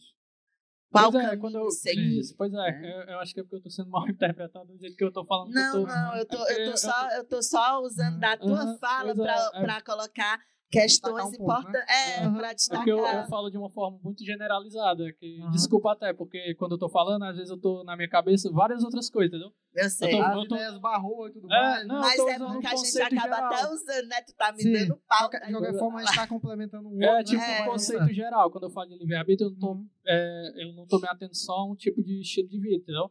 Eu tô atendo a tudo. E quando eu falo escolhas, as escolhas elas não, não são só somente escolhas em si. Às vezes, Uhum. a- algumas coisas acontecem fora do- da sua vontade, entendeu? É Isso que eu quero dizer com o livre-arbítrio. Por exemplo, vamos dizer aqui que tu joga uma, um- uma bola pra cima e tu sai daqui e eu venho pra cá. A bola cai em cima de mim, Uhum. não foi eu que causei isso, entendeu? Eu não escolhi. A minha escolha foi só ter chegado até aqui. Mas bola aí a consequência da escolha dele bateu em mim. É isso que eu tô querendo dizer, entendeu? Às vezes a gente sofre com as consequências das pessoas. Das É, já, é, eu, eu reflexos, entendi. É porque assim. é, é importante, às vezes, a gente colocar Não, em pauta. entendo. só não, eu só né? quero. Eu só queria comentar, Sim. né? Porque. Uhum. Você acha que tem padrões assim que idiotizam a sociedade? Por exemplo, tem muita gente que coloca assim os signos como se realmente fosse uma certeza absoluta. Você acha que existem padrões que realmente fazem as pessoas acreditar que existe destino em tudo? Olha, não existe padrão, porque nós, por exemplo, nossa vida, ela não, não tem um padrão é, é, é, realmente colocado, por exemplo, voltando para a ciência, né? É, como que tu vai dar um padrão para tua vida? Tu sabe o dia de amanhã? Uhum. Cientificamente, tu tem o dia de amanhã escrito? Tem alguma máquina do tempo que vai te levar ao futuro? Uhum. Como que tu pode padronizar a vida de alguém? Você não pode padronizar a vida nem o destino, porque de, quando a gente está falando aqui de destino, uhum. vida, toda essa questão não existe. Sabe, quando você fala assim de signo, aí as pessoas usam isso como, ai meu Deus. Com certeza, né? né? Com certeza. Gente, quando vocês chegarem com uma termologia científica me provando que sim, ok, enquanto não, eu não sou canceriano com ascendente em câncer. Ai, meu Deus. é. Pois não, eu também não acredito, mas eu respeito né, a crença. E as sim, pessoas sim. elas acreditam e, e, o, e aquela velha história né, das verdades, né? O que é verdade para mim não é verdade para você. Uhum. Mas pode ser que você esteja certo ou eu, eu estou certo. É porque, Os dois tá certo. É porque assim, é. não existe certo ou errado. É. Na minha concepção, aqui ah. a gente tem várias vertentes de pensamento, Sim. né? Por exemplo, na minha concepção não existe certo ou errado. Existe as ações e consequências. Uhum. Atuação vai gerar, vai gerar qual consequência? consequência? Uma consequência boa ou uma consequência ruim? Então, assim, é muito mais fácil falar que existe o bem e o mal do que o certo e o errado. Porque a tua concepção de vida pode ser diferente da minha. O que é uhum. certo, como ele falou, o que é certo para ti é errado para mim. Isso se baseia também nas experiências, né? você né? aplica isso de uma forma uhum. no qual você entenda que não existe certo e errado, você pode existir e existir dentro de uma margem de erros e acertos. Sim. Ou seja, talvez você pode colocar o que causou o assassinato, quem gerou o assassinato, por que isso aconteceu e uhum. como podemos solucionar. Sim. Seria muito mais viável para a sociedade ir atrás de solucionar o problema do que procurar um culpado. Uhum. Essa é, a minha. Pois é. E tudo se baseia também nas nossas experiências, né? E nas nossas influências. Exato. que nossa, nossa visão é uma. Duas bases são essas, a experiência e as influências, né? E tudo e começa fala... pelas crianças, como aí a gente volta. Exatamente, volta aquele assunto que a gente já estava discutindo anteriormente. E assim, no caso da tua vivência, amigos teus, coisas do tipo, né? Conhecidos. Teve algum caso assim que a pessoa chegou para ti e falou e te abalou profundamente por causa de preconceito, coisa do tipo? Olha, Pode ser também coisa boa, né? Não se é, limitando só a coisas ruins. Pois é, é isso eu, de, de, de preconceito, palavra, né, de preconceito que... entre a, uhum. minha, a minha, o meu ciclo de amizade, não, uhum. né? É, eu, eu, sofri preconceito por estranhos. Por exemplo, se for falar de ciclo próximo, pode uhum. ser o, o, exemplo da professora. É o que eu levo para a ah, minha sim. vida. Assim, uhum. Foi um preconceito que não tem como esquecer, né? Foi um caso, assim, fora a parte, dentro da, da do meu ciclo, porém, que eu isolei da minha vida para não me machucar, porque se eu fosse é, olhar o lado negativo, como uhum. vocês veem aí no vídeo, vocês podem voltar um pouquinho, aí vocês podem ver que eu falei muito mais do lado positivo do que do negativo. Do negativo. Que aí a gente volta também, que a gente estava conversando sobre é. positivo e negativo. Tá tudo interligado. Tá tudo interligado. É. Ou seja, se você vê muito mais o positivo do que o negativo, você pode conseguir muito ao decorrer da sua vida. Então, é, eu não me limito ao negativo, né? Então, uhum. assim, uma, uma coisa que me marcou, que eu levei para o lado positivo foi isso. Uhum. E uma coisa positiva que me marca é os meus pais, né? A, a forma que eles se reinventaram enquanto pessoas, para mim, é ser quem eu sou hoje, o homem que eu sou hoje. É, a profissão que eu carrego comigo hoje, é, os conhecimentos que eu absorvi e como eu aplico isso na sociedade e o quão eu coloco a minha educação em prática, que aí a gente volta à questão da educação familiar, uhum. né? O quanto sim. isso foi importante. Sim, sim. E assim, teve alguém que te falou uma frase, um momento específico, emocionante, o lado positivo, né? O lado positivo dessa vez. Tipo, uma coisa que tipo, tu ficou, caramba, eu precisava ouvir isso. Teve algum momento na tua vida que algum amigo chegou assim? Ou então tua mãe falou, meu filho, assim, assim, assim? Tem. Giovanna Baby, uma das maiores mulheres trans e escritoras nordestina, faz parte do Fonatrans. Eu estava fazendo uma entrevista com ela, eu uhum. também sou comunicador, uhum. e a gente estava fazendo uma live falando sobre é, a questão da, do Dia da Consciência Negra. E aí ela falou: Caio, você é uma das maiores referências jovens que eu tenho hoje. Como eu pude ser uma referência. Hoje você está sendo uma das referências trans e que isso se potencializa. Então, assim, ouvir isso da Giovanna Baby, para mim, foi muito importante. E foi ah. o dia que eu caiu lágrimas dos meus olhos, porque ela é uma das referências para mim. Ela é uma uhum. escritora, ela é uma mulher trans muito, muito, muito importante para o nosso movimento e é nordestina. Olha aí. E Nossa. eu sou um homem trans novo, de 29 anos, é, tenho talvez quase 8, 10 anos de estrada de militância, porém a nossa vida e existência já é uma militância a partir do momento que a gente nasce. Né? Sim, sim. Mas essa, esse foi um momento muito marcante. Que massa, que show. E assim tocou no ponto de uma autora, e já veio aqui, ó, na minha mente o quê? Tu já pensou em lançar um livro? Olha, gente, aí que tá, viu? Tem ah. novidade. É, o livro armado vai ser lançado, logo, logo vai ter uma live de estreia. E o livro armado é um livro que fala sobre vários tipos de poesias voltadas para nossas vivências. Então, tudo que vocês ouviram aqui sair da boquinha do Caio tá lá totalmente voltado no campo poético, onde vocês podem emergir na, na leitura e na literatura camucinense. Top, top. Tem perguntas no Instagram né? Não, eu, devo dizer que eu esqueci, que eu, a, a minha ah. esposa tá, tá doente, aí eu tava cuidando da casa, né? Aí eu esqueci uhum. de postar, porque eu fico ah. cuidando do Instagram, né? Aí eu esqueci, cara. Eu peço até desculpa, né? Mas que a gente tá trazendo muita, muita pergunta sim, aqui, sim. Muita, muita, pergunta top, viu? Sim. Eu até, inclusive, tenho aqui um que é uma curiosidade minha, né? Se tu fosse morar em outro país, qual seria? Ou tu manteria o Brasil, por exemplo? Hum, não hum. não, porque não. eu sou uma pessoa que eu sou longe de estar tá parado, né? Uhum. Eu, é, eu sou igual aquela música. A andorinha voou, voou. Eu hum. sou um eterno voador. É, então, quando vocês falam de signo, pode quebrar essa história aí que canceriano é pacato e vive dentro de casa, porque isso não existe, não. Porque eu não paro num canto e eu sou canceriano, né? Aí. Então, assim. É... Mas eles inventam outra coisa. Não, mas é porque a lua tá assim, é, assim, é você. É, aí você é, tem que ser assim. Pessoal do, pessoal do assim. signo não então, gente. É, eu, esco eu escolheria os Estados Unidos, com certeza, sem dúvida alguma, escolheria os Estados Unidos. Mas o racismo lá é muito forte, não é? Mas é por isso que eu escolheria, não é porque é um país melhor, não. Hum. é porque eu gosto de desafios. Eu iria chegar e eu ainda ia, eu ainda ia completar. Eu ia morar era no Brooklyn. Ia ser imigrante. Ia gravar todo mundo o Cris também, né? Com certeza. E, e assim, é, se tu fosse, tipo, na tua visão, qual o país mais preconceituoso do mundo? Brasil. Brasil. Qual de primeira assim? De segunda? Estados Unidos. Estados Unidos. então, tu acha que o Brasil ainda ganha dos Estados Unidos? Com Estados certeza. Unidos? É só você olhar as estatísticas. Estatística, né? Estatisticamente, né? Tá falando.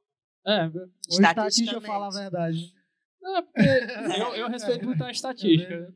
Estatisticamente, a estatística fala a verdade. O pior que, se a gente for falar de estatística, hum. é, é tão notório, não precisa nem de estatística, sabe? É notório, o racismo pode ser maior nos Estados Unidos. Mas quando a gente fala de um preconceito em geral, geral, hum. é notório o quanto o Brasil é o mais preconceituoso, em geral. Xenofobia? Meu Deus, eu morei fora do estado do Ceará, gente. Eu sei o que é xenofobia. Eu vivi a xenofobia no meu corpo, na, no meu sangue, na minha vivência. Só eu sei o quanto é bom e gratificante estar no meu Nordeste novamente. Só isso que a gente tem a cabeçona, né? Tá ah, rapaz, que é, isso? É, isso que eu fui botar cantando. o capacete um dia desse, mano. Não que a gente tem, não, viu? A gente pode até ter, mas não é pra falar, não. Mas não é pra falar, não. Só nós que guarde, pode falar. Guarde, guarde. Oh, guarde pra vocês aí, pô. Ou faz os capacetes melhor.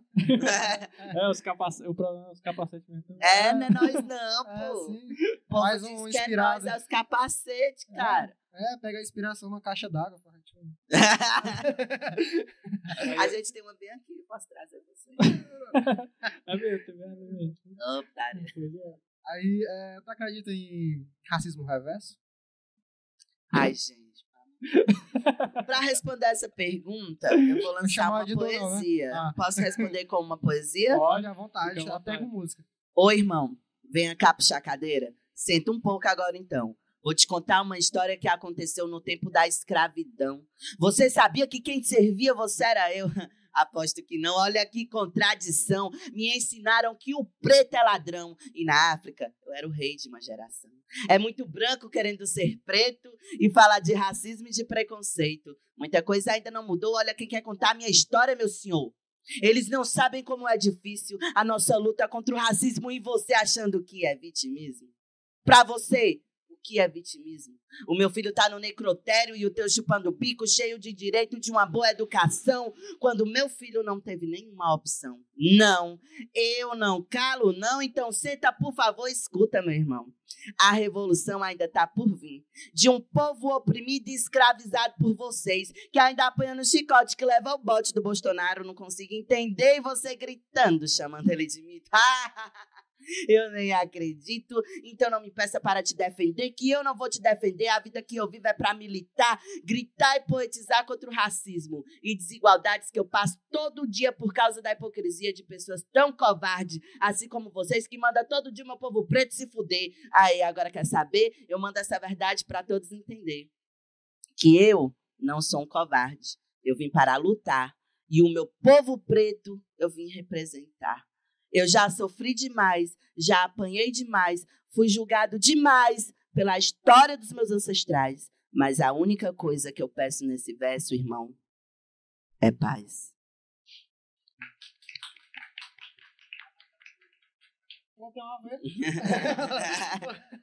Ele, é, a pergunta... Ícaro militando, ó. Quer vir pra cá também, não? Te coloca no teu lugar, macho, tu é branco. é o mais branco aqui. Nem vem. O Felipe parece... Eu o quê? É mais assim... Eu sou asiático, né? né? Sei lá. É amarelo? É meio amarelado, viu? Pois é. É, é, é como, é, como é o nome que fala que quando é a mistura Miscigenação. Ah, napolitano. napolitano. Me veio um napolitano aí, por favor, galera. Acho Na, que é a fome. Napolitano. Já tá com fome. Já tô com fome. napolitano foi foda. e assim, teve alguém que te surpreendeu positivamente? É que tu olhava assim... Tipo, assim não dava nada. Tipo, é. Aqui é um bosta. Aí foi ver, tipo, caralho, eu tava errado. Eu acho que não, porque eu não espero muito das pessoas. Eu deixo uhum. elas viverem é, de acordo com o que elas acreditam e também é, eu acredito que o segredo de você fazer uma pessoa se sentir bem com ela mesma é não desacreditar dela, sabe? Eu não tenho direito de desacreditar, de achar ninguém bom ou, ou, ou ruim o suficiente para mim, porque eu não sou onipotente nem sou onisciente, eu sou eu. Eu faço para mim o meu melhor. E eu quero que as pessoas façam o melhor delas para elas. E quem sabe um todo possa gostar desse meu melhor, do melhor delas. E aí é assim que nascem os fãs, as plateias, os públicos. É assim que nasce a arte. nós, coisa, nós fazemos para nós. É aquela coisa também, se você quer respeito, respeite. É. Se você quer o bem, deseja o bem para os outros, né? Sim. Você acredita muito nesse, nessa filosofia de quem planta colhe? Sim. Demais, demais. É a minha hum. maior filosofia. Eu ah. planto todo dia para colher, tanto que eu vivo sonhando com colheita. eu planto todo dia para colher. Eu uhum. acredito muito que quem faz o bem sem ver a quem recebe o bem de volta em dobro. E quando você Nossa. recebe algo é. ruim, uhum. você pode receber, mas lá na frente você será recompensado pelo maior. Porque a salvação da nossa existência é nós mesmos. Porque nós podemos, nós podemos mudar o mundo. Uhum. Nós podemos mudar a sociedade, nós podemos mudar o todo com o que a gente faz de bom aqui na Terra. Porque a nossa existência é um eterno segredo. E esse segredo, ele é uma eterna vivência de si mesmo. E paga aqui, né? Faz paga aqui, aqui, paga aqui. Tem aqui se faz, que... aqui se paga, viu, é, gente? É aquela coisa que eu falei das consequências. Sim, né? Ou seja, né, gente? É... Ação, reação. Vamos, vai ter muita coisa aí pra pagar. É. Vai dar certo. Às vezes o cara tá numa pior, né? E pensa assim, pô, por que, que eu tô assim, né? Que não vai ver. Sim, se ele está na o pior. dele. As escolhas, né? O histórico do cara vai ver só a cagada. É, só cagada. Depois o cara fica. Eu não merecia. Eu não isso. mereço isso. Eu não vim para sofrer. Eu não vim pra comer no bicho. Ai, minha boa. Eu vou fazer que nem a Bruna aí do Big Brother. Poxa, a gente tá só hoje o, o High School Musical. Todo tema é uma música.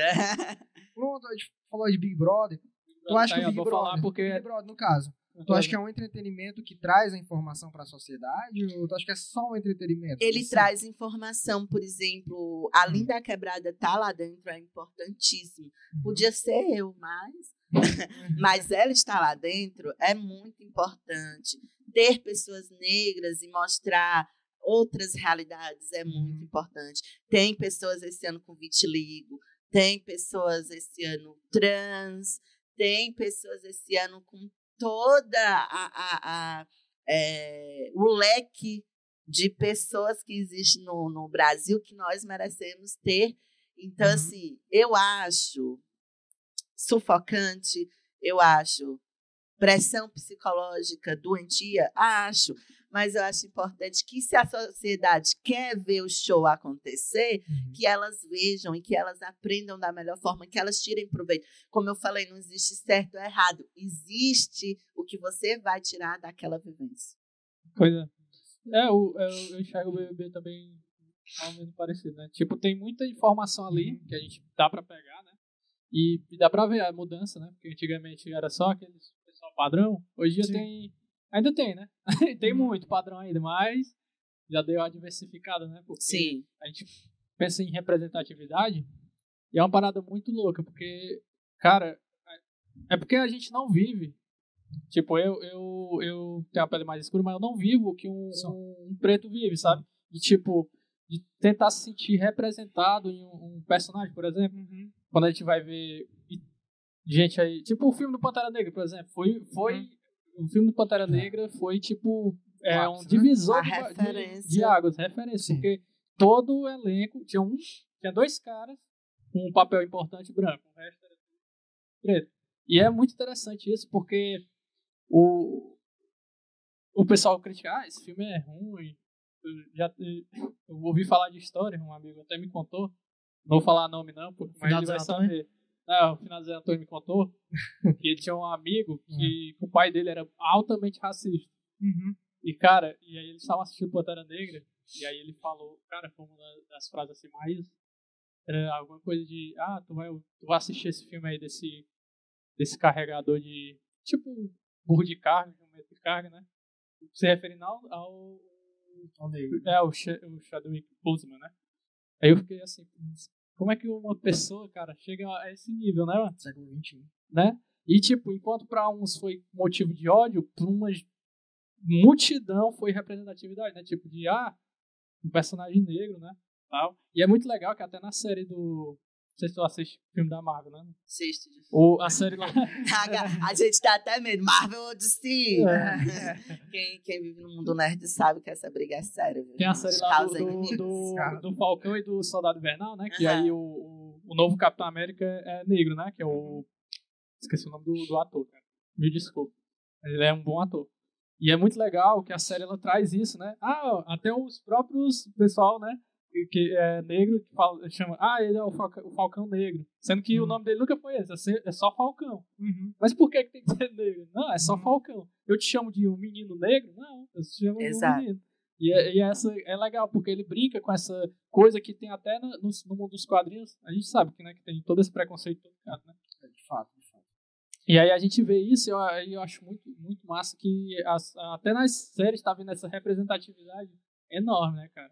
E é muito legal. Até, até nos Eternos também teve bastante representatividade. Sim. No mundo cinematográfico, né? É, O mundo, cine- É, o mundo cinematográfico ele está mudando bastante. Aí, é, trabalhando aí nessa questão da cinematografia, Uhum. é, eu não falei, mas eu sou também, eu tenho aí o curso pelo CCBJ, é, a formação de criação de personagens trans no cinema e também trabalho com coprodução, né, dentro do cinema.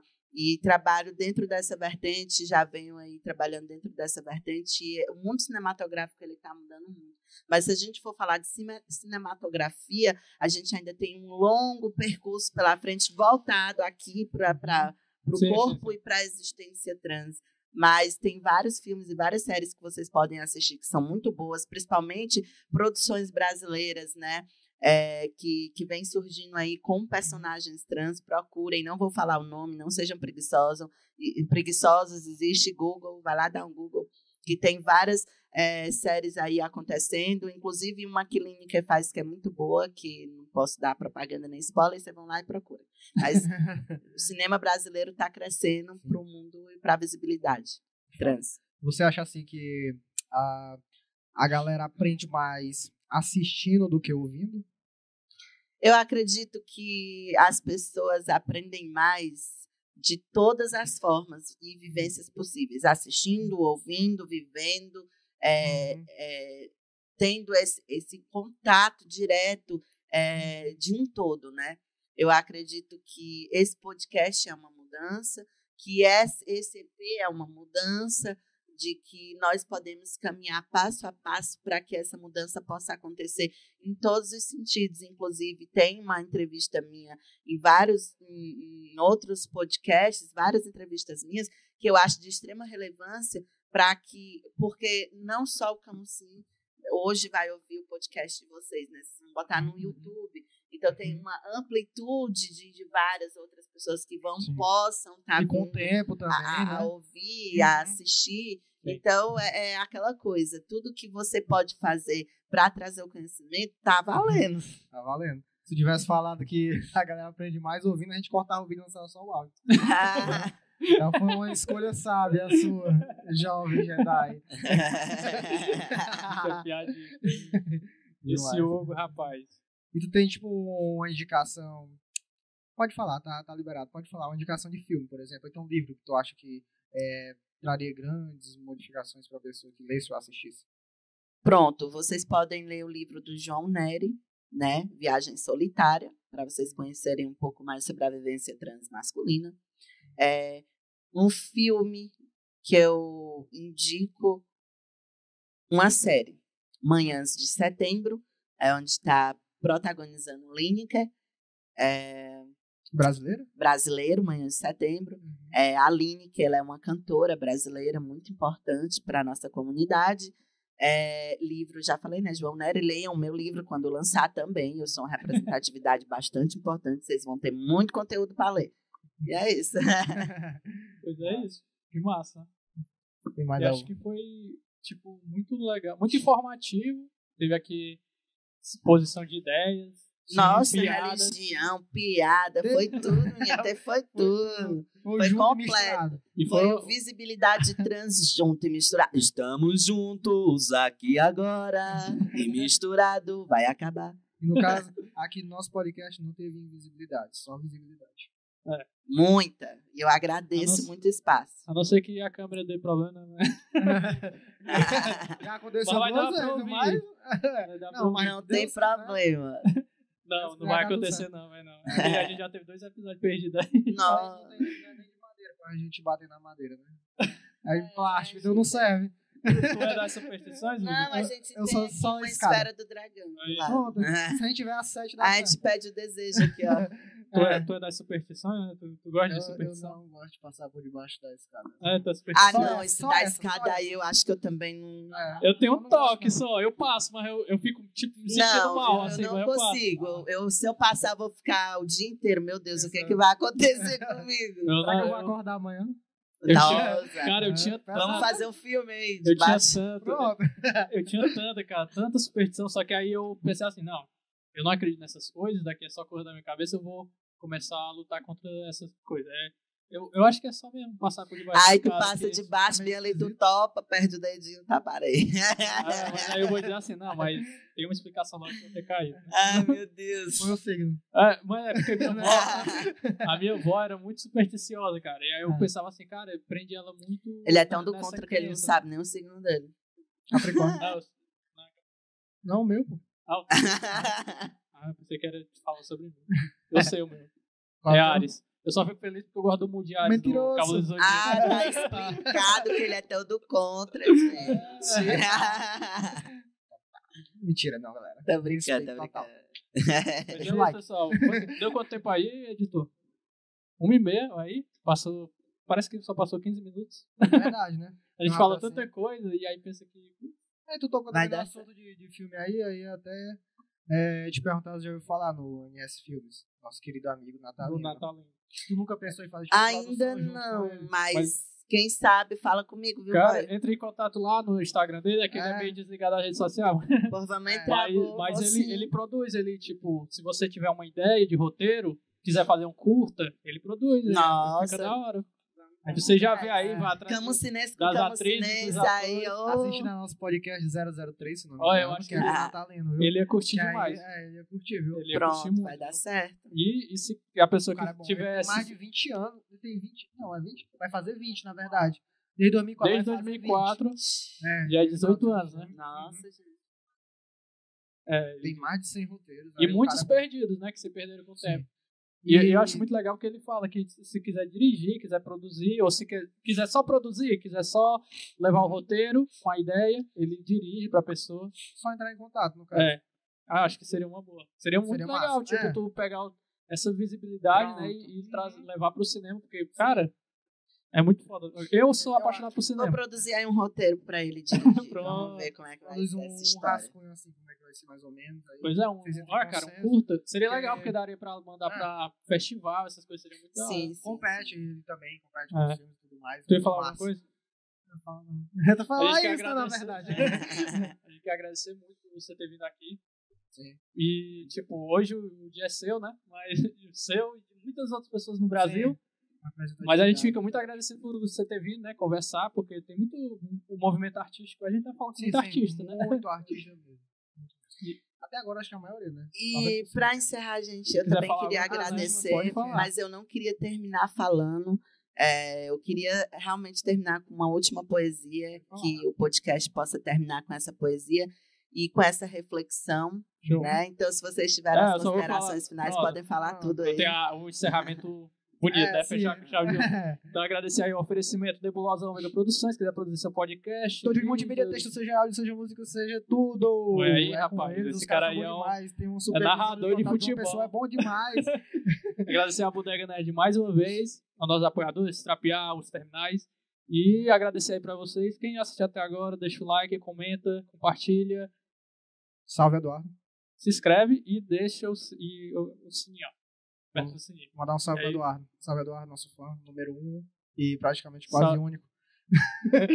Ah, é o, Eduardo era o Lima. Eduardo Lima, né? É, sim, a gente esqueceu de falar. Ah, não, ontem Verdade. gente falou. Oh, esquecemos ontem, marcar, cara. verdade. Deus, Ontem velho. que foi semana passada. É, que vai ser né? na próxima semana. Sim, Não, perdido. é. Enfim. Cara, a gente ama você também, nosso fã. Sim. É só E isso. nossos pode fãs anônimos também, amamos. Beijo a todos, muito obrigado pelo espaço. E vai terminar assim, ó. Tei, tei, tei, é tiro pra todo lado. E mais uma trans foi assassinada com pessoas filmando e ninguém fez nada. Espancada, humilhada em plena luz do dia. Vi muitos compartilharem, dizer ter empatia. Mas na prática não passa de mais um que pratica transfobia. Tei, tei, tei, é tiro pra todo lado. E mais um trans foi assassinado. Dessa vez o meu amigo ali do bairro foi espancado, humilhado até a morte, xingado de Maria Macho. Tei, tei, tei, é tiro pra todo lado. Minha comunidade é morta por mãos de covardes e nós que somos os bandidos. No Brasil de Bolsonaro, trans é taxado como doente, morto por PMs e tem seus direitos negados. Com a saúde básica negada, a trava morre no leito do hospital. Sem chance de educação, o trans acaba no tráfico e vai para a prisão. Se sobrevivo de onde venho, é que tenho sorte. Talvez amanhã já não sei se viverei. Minha sociedade é genocida, transfóbica e perigoso. E eles só querem provar do gozo e depois escondem nossos corpos. Sem direito de fala, Sou silenciado. Porém, o meu verso fala por mim, por Dandara, Mateusa, Tadeu Nascimento e por todos trans e travestis mortes nessa terra de covardes. Mas eu sou forte e por todos nós irei resistir. O medo é grande, mas a força de lutar é maior que a minha. Obrigado, gente. Tchau, tchau, pessoal. Tchau. E aí abre o som.